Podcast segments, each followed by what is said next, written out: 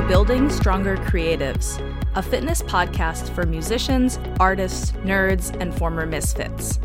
I'm a former out of shape professional musician turned personal trainer and nutrition coach to hundreds of clients, and I'll give you no nonsense information about what it really takes to get and stay fit within the context of a creative life. Here, you'll find practical advice on strength and endurance training, sane and simple nutrition, habit building, and time management tools to help you make lifestyle changes that actually stick. Most fitness coaches have no clue what it really means to be a creative, whether you're a professional or a passionate hobbyist. I'm different. I've been where you are, and I share your values. Let me show you how you can use the gym to build a kick ass creative life.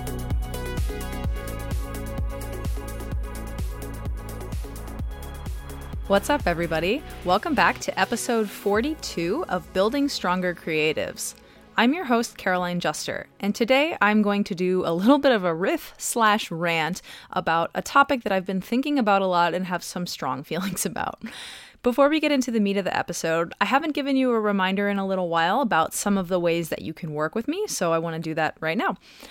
The main thing that I do and the thing that I really love and am super passionate about is one on one personal training. I really like to connect with people one on one. I'm a pretty introverted person. I'm not sure if you knew that or that comes across from my work, but I feel like I, I really like to work with people in one on one or smaller group settings. I feel like that's where I'm able to connect with people and really help people and get to know them the best. So, there are two ways that you can take advantage of coaching. You can work with me online. Online coaching is fantastic because it's a little bit more affordable than in person coaching and it does not matter where you live. So, I have clients that live all over the world.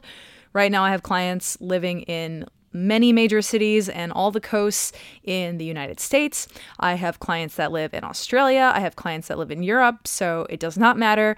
We are able to work together thanks to the wonders of the internet.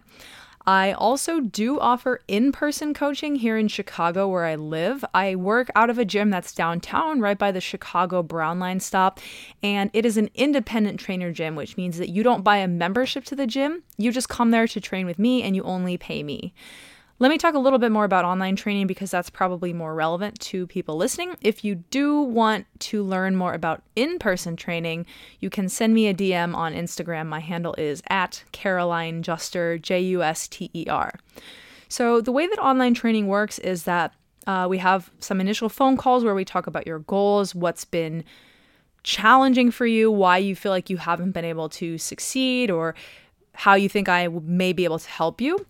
And then I use that information to create a program that is built specifically for you. So almost all of my clients are doing fitness coaching, so that means you'll have some type of workout program that combines strength and cardio and is geared toward whatever equipment you have access to, whether that's basically nothing or whether you have a full gym. Some of my clients are also doing nutrition coaching, and that means we get on the phone and we talk a little bit more in depth about food challenges, planning, eating on the go, whatever it is that you are dealing with.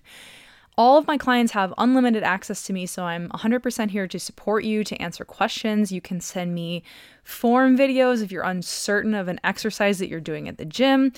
I also reach out to check in with you uh, depending on your personality. Some people I check in with a lot, but everybody I check in with one at least once a week. And then we have monthly check-ins that are a little bit more in depth where we revisit how the plan is working. We discuss if there are any changes in goals or any things we need to be aware of in the next month, and then I write you a new workout program. So if this sounds like something that would be helpful for to, to helpful for you, excuse me, you can apply to work with me, there's a really simple application form at carolinejusterfitness.com slash stronger, fitter, better. That's all one word, no capital letters. carolinejusterfitness.com slash stronger, fitter, better. If you want to just talk with me about this more, you can also just send me a DM. Like I mentioned, for in person training, my handle at Instagram is at Caroline Juster. So, again, I have some openings for online coaching, and I also have a few openings for in person coaching if you happen to be in Chicago. If you are a musician, an artist, or a creative person who wants guidance, support, and accountability with working out, with changing your eating habits, anything related to fitness and nutrition, I'm here to help. This is what I do, it's what I love to do, and I would love to speak with you more about it. So let's get into today's episode. So, usually when I do these podcasts, I have a little outline with points that I want to cover, things I want to make sure that I address. But today I'm going to do this a little bit differently. And I'm basically just going to speak to you openly. Um, maybe I'll be rambling a little bit, but hopefully I will just sort of hit on the main points that I want to make. So, I have seen, and I've been in the fitness industry, well, I've been associated with the fitness industry for more than a decade because my own personal fitness journey, which involved a lot of reading and watching of videos and following of really smart people, began in 2011. So I've been in the fitness industry for a while. I've been coaching for, uh, it'll be 10 years at the end of this year. And I've seen a lot of trends come and go. And one of the things that I've seen recently that I want to speak about today is this idea that there's something wrong with you or that you're fragile in some way. And there are a lot of ways I think that this plays out, and I want to speak about some of them separately. So let's talk about nutrition first of all. So, in nutrition, the way that this typically plays out is you have these videos of people a lot of times, the latest thing is for someone to go into a grocery store and pick something up off the shelf and start ranting about it, which is just like truly absurd to me. Like, imagine if you're just going about your business, trying to grocery shop, and you want to buy something on the shelf, and there's some Instagram influencer who's picking it up and shit talking it to the camera. Like, I, it honestly boggles the mind. Anyways, the whole idea behind this approach is that there's like certain foods and certain ingredients that are really really bad for you and you should avoid them at all costs and if you do eat them you're going to get cancer you're going to get heart disease you're going to die an early death. These are things like it used to be gluten. More recently it's things like seed oils. Um, the carnivore diet people are really big on doing this with literally just with vegetables. It really runs a wide spectrum like depending on which ideology or diet camp you uh, are a part of, you might demonize one ingredient and not another. And this just really gets on my nerves because, first of all, it's not these things. So let's say, let me back up.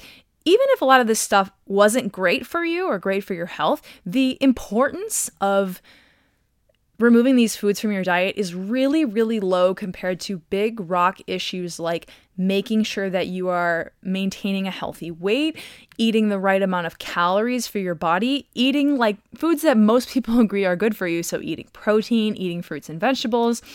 These things are really, really important. Drinking water, I'll say as well, if we're talking about overall health. What's a lot less important is like, are you eating seed oils? Are you eating omega 6s? Are you eating you know, non grass fed beef? Are you eating certain types of vegetables? Are you eating grains? Like, if you have an allergy to these foods, you probably already know it. And if not, I just think like obsessing about this stuff is so irrelevant and honestly so harmful for a lot of people. And this is something that I have personal experience with. I've spoken before on the show about my battles with eventually an eating disorder, but before that, what I would call more disordered eating, where I was following a lot of these really restrictive diets and I did things like the Whole30 and uh, different more extreme variations of like keto and the paleo diet. And I got to a place where I was literally afraid of a lot of foods, afraid that if I ate them, something really bad would happen to me, like immediately, um, which is really absurd if you think about it. And it would cause me a lot of stress, cause me a lot of anxiety. It made me really neurotic around food. And what it ultimately did was it helped to fuel the development of my binge eating disorder because I had so many crazy food rules. And what would inevitably happen is that I would fall off the wagon or I would eat a forbidden food. And I thought, oh my God, the world is ending. Um, I might as well just eat as many of these foods as I can before I go back on my really strict diet. And that type of behavior eventually, along with a lot of mental and emotional issues, grew into just full blown binge eating disorder, which of course is extremely harmful to my health, much more so than like maybe having a seed oil or having some gluten or something like that would have been. So, first of all, like following this sort of you have to remove these foods, these foods are so bad for you, these foods are all killing you approach often, not just sometimes, but often leads people down a dark path of disordered eating, which has a really um, detrimental effect on health. So that's part of it. The other part is like, you and this is what I want the message that I want to get out in today's episode is that you are just a lot more resilient than these people want you to believe. Now, I know that we eat different foods today than our ancestors did, you know, back in way back in the day, tens of thousands of years ago, but if human beings had gone through evolution and been so vulnerable and so fragile to eating things that were outside of the normal diet, like we would not have survived natural selection. Full stop. We needed the ability to be flexible. We needed the ability to survive and even thrive when we were introduced to different types of diets and different environmental stressors and all these things. Like one of the reasons why humans have become the dominant species on planet Earth is that we are equipped to survive in a lot of situations. We are not fragile. You are not going to immediately or for sure get some type of chronic illness if every once in a while you have some junk food, you have some fried food. You know, a lot of this stuff isn't great for you in high quantities, but the message that some of these influencers are putting out is that unless you completely remove these foods from your diets, you're basically fucked. And I'm here to tell you that that's not true. And in fact, the stress of trying to do so can often be more damaging to your health because it leads to things that I mentioned disordered eating habits or eating disorders, tons of stress and anxiety around food. It might cause you to say no to going to social events because you're worried about what food is going to be available. And we know from research that social connection and being out among other people and being with loved ones is incredibly important for your health. So, at what costs, I say, are we demonizing all these food groups and telling you that you can't have them and if you do have them you basically don't give a shit about your health and i think that cost can be fairly high and that's something that i personally experience so while i'm not saying that eating healthy doesn't matter or that certain foods aren't you know, not great for your health in large quantities, I don't think that this approach of like, you should never eat these foods, we should always be afraid, we should be so suspicious of certain ingredients, like, I think that that's not helpful. And I don't think that it actually reflects the reality of long term lasting health. You have the potential to eat a lot of different things, to eat a flexible diet. And honestly, what's much more important are things like moving your body, connecting with others, and trying your best to maintain a healthy weight or eat the right amount of calories for your goals. Those things are all significantly more important than seed oils, grains, uh, beans and legumes, dairy, whatever. Now, again, if you have an actual allergy or a medical condition, this is conversation really isn't for you. But for the rest of us, I think that worrying about these things can be like a lot of stress directed in all of the wrong places. So, those are some thoughts on nutrition. I want to shift gears and talk a little bit about movement, and I'm going to kind of tie sleep into this as well. So, last year I did an episode about sleep and I shared my personal experience dealing with sleep anxiety and why I stopped consuming basically all information about sleep. A lot of fitness pros, doctors, whatever, love to post these kind of like scary stories about sleep. Like if you're not getting seven hours a night, look at all these terrible health things that are correlated with that. And the way that the message is often presented is like if you don't get 7 hours of sleep, you're going to get Alzheimer's disease. You're going to get heart disease. You're going to get diabetes. And we sort of gloss over the fact that these things are correlations. They're not, it's not a causative relationship. It's not like if you don't get sleep, you will get Alzheimer's. It's that not getting sleep has effects on your body, which may lead in a certain direction. And people who don't get sleep also tend to have other unhealthy habits. Like it's a, a, more complex picture. And so, what I had shared in that episode was that stressing about this was actually making me sleep less and making my sleep quality worse. And so, I just stopped worrying about it so much and I started trusting my body, trusting that if I sort of let go of my need to try to control my sleep, which really doesn't work if you've ever tried it. And I trusted that, okay, I'm going to be fine. I'm going to get by. Like, I'm going to be able to do the things I want to do. If I'm really tired, I will be able to sleep more. Like, when I stopped worrying about it so much, my stress and anxiety around sleep went down a lot and I felt a lot better. So, one of the ways that this shows up in the sleep information, and this is why I wanted to tie this in with exercise, is that people will tell you things like if you're not getting seven hours of sleep, you might as well not even worry what you're doing at the gym. You know, you might as well not even exercise because you won't be able to recover. And I. I understand where people are coming from, but I actually think that this is really unhelpful advice. Because we know that exercise, movement has so many benefits for your brain and your body. It is absolutely hands down one of the best things that you can do for yourself. I think that if we put another barrier in front of people, especially people who are the people who are probably struggling the most to exercise, are busy, they're stressed out, they have a lot of things going on.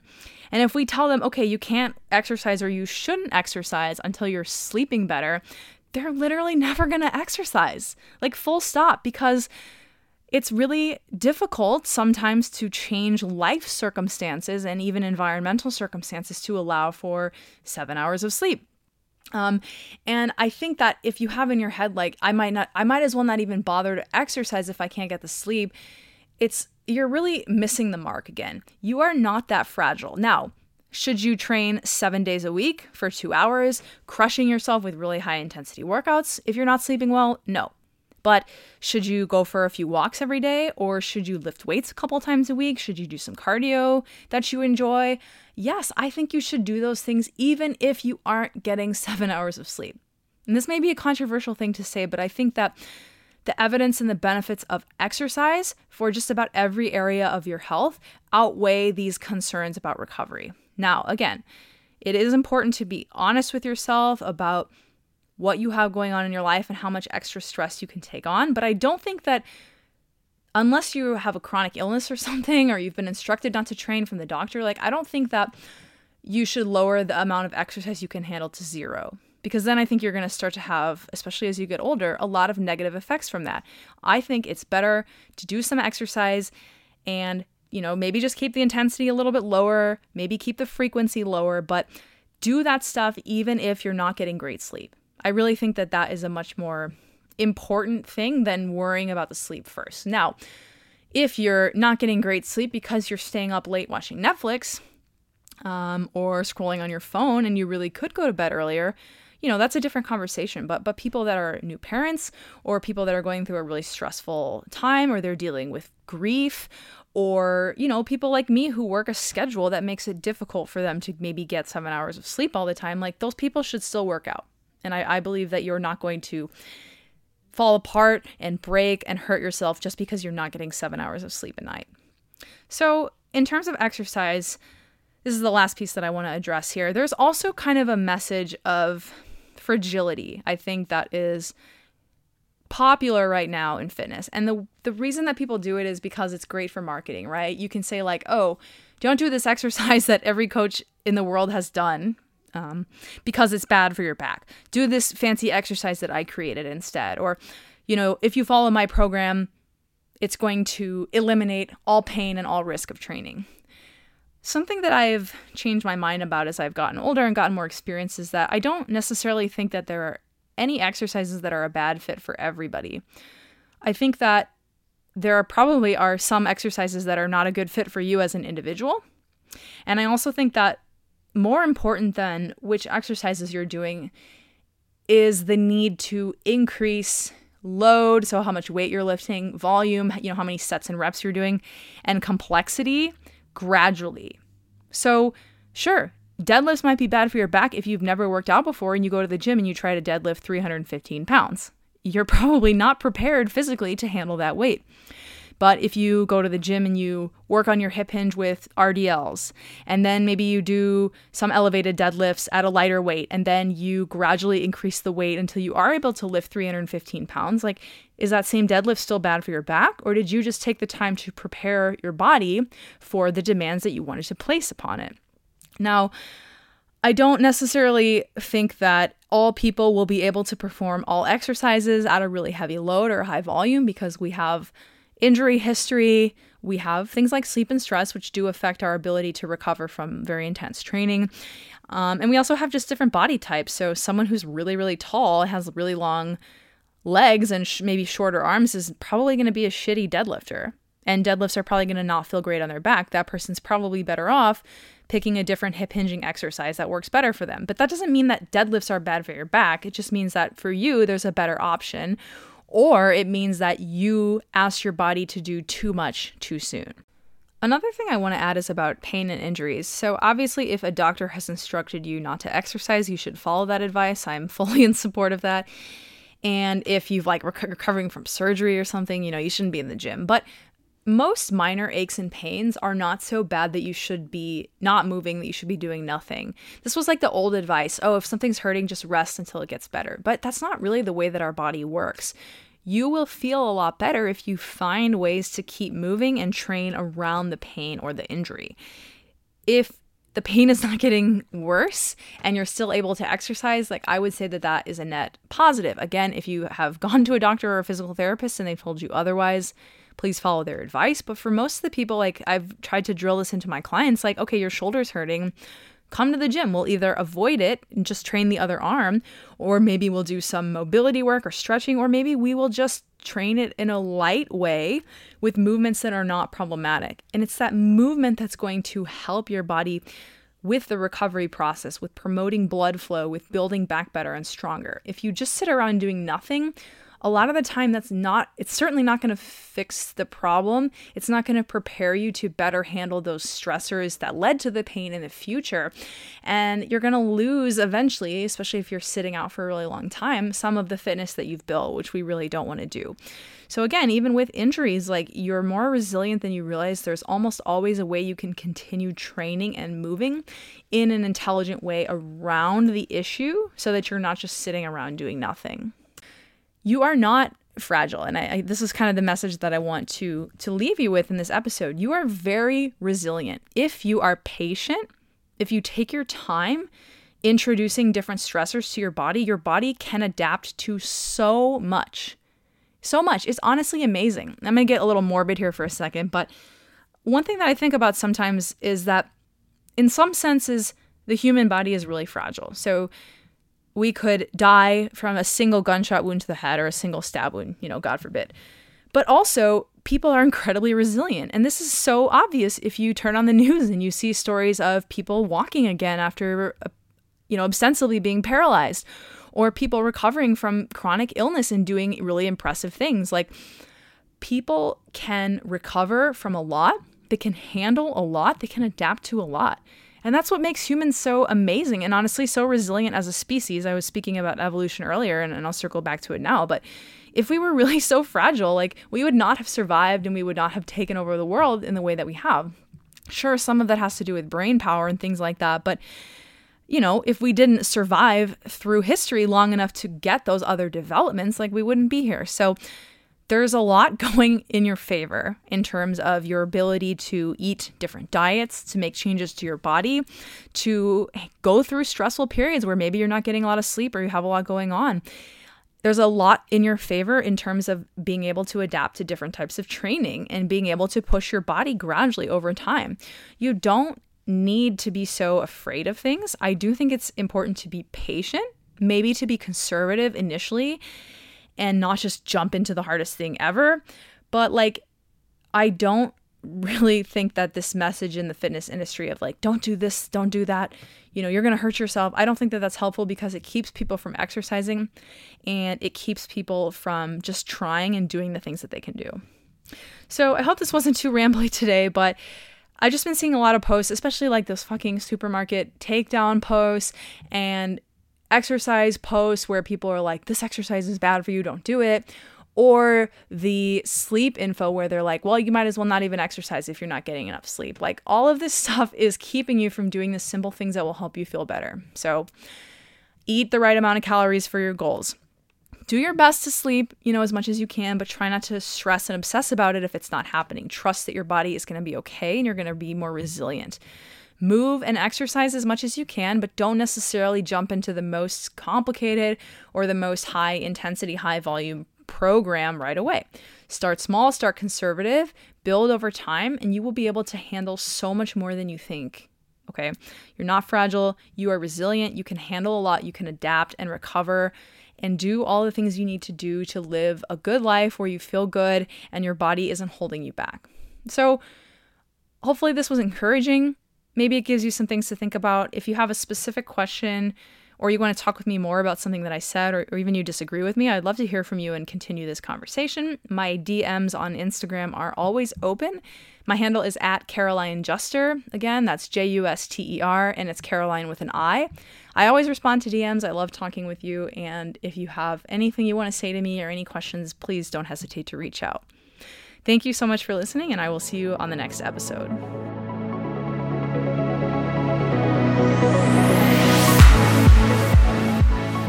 Thanks so much for listening to this episode of Building Stronger Creatives.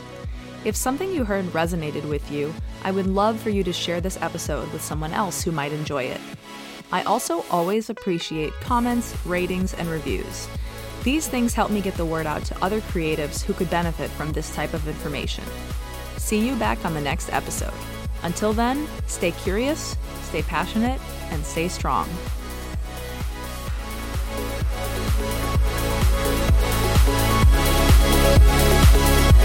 We'll be right back.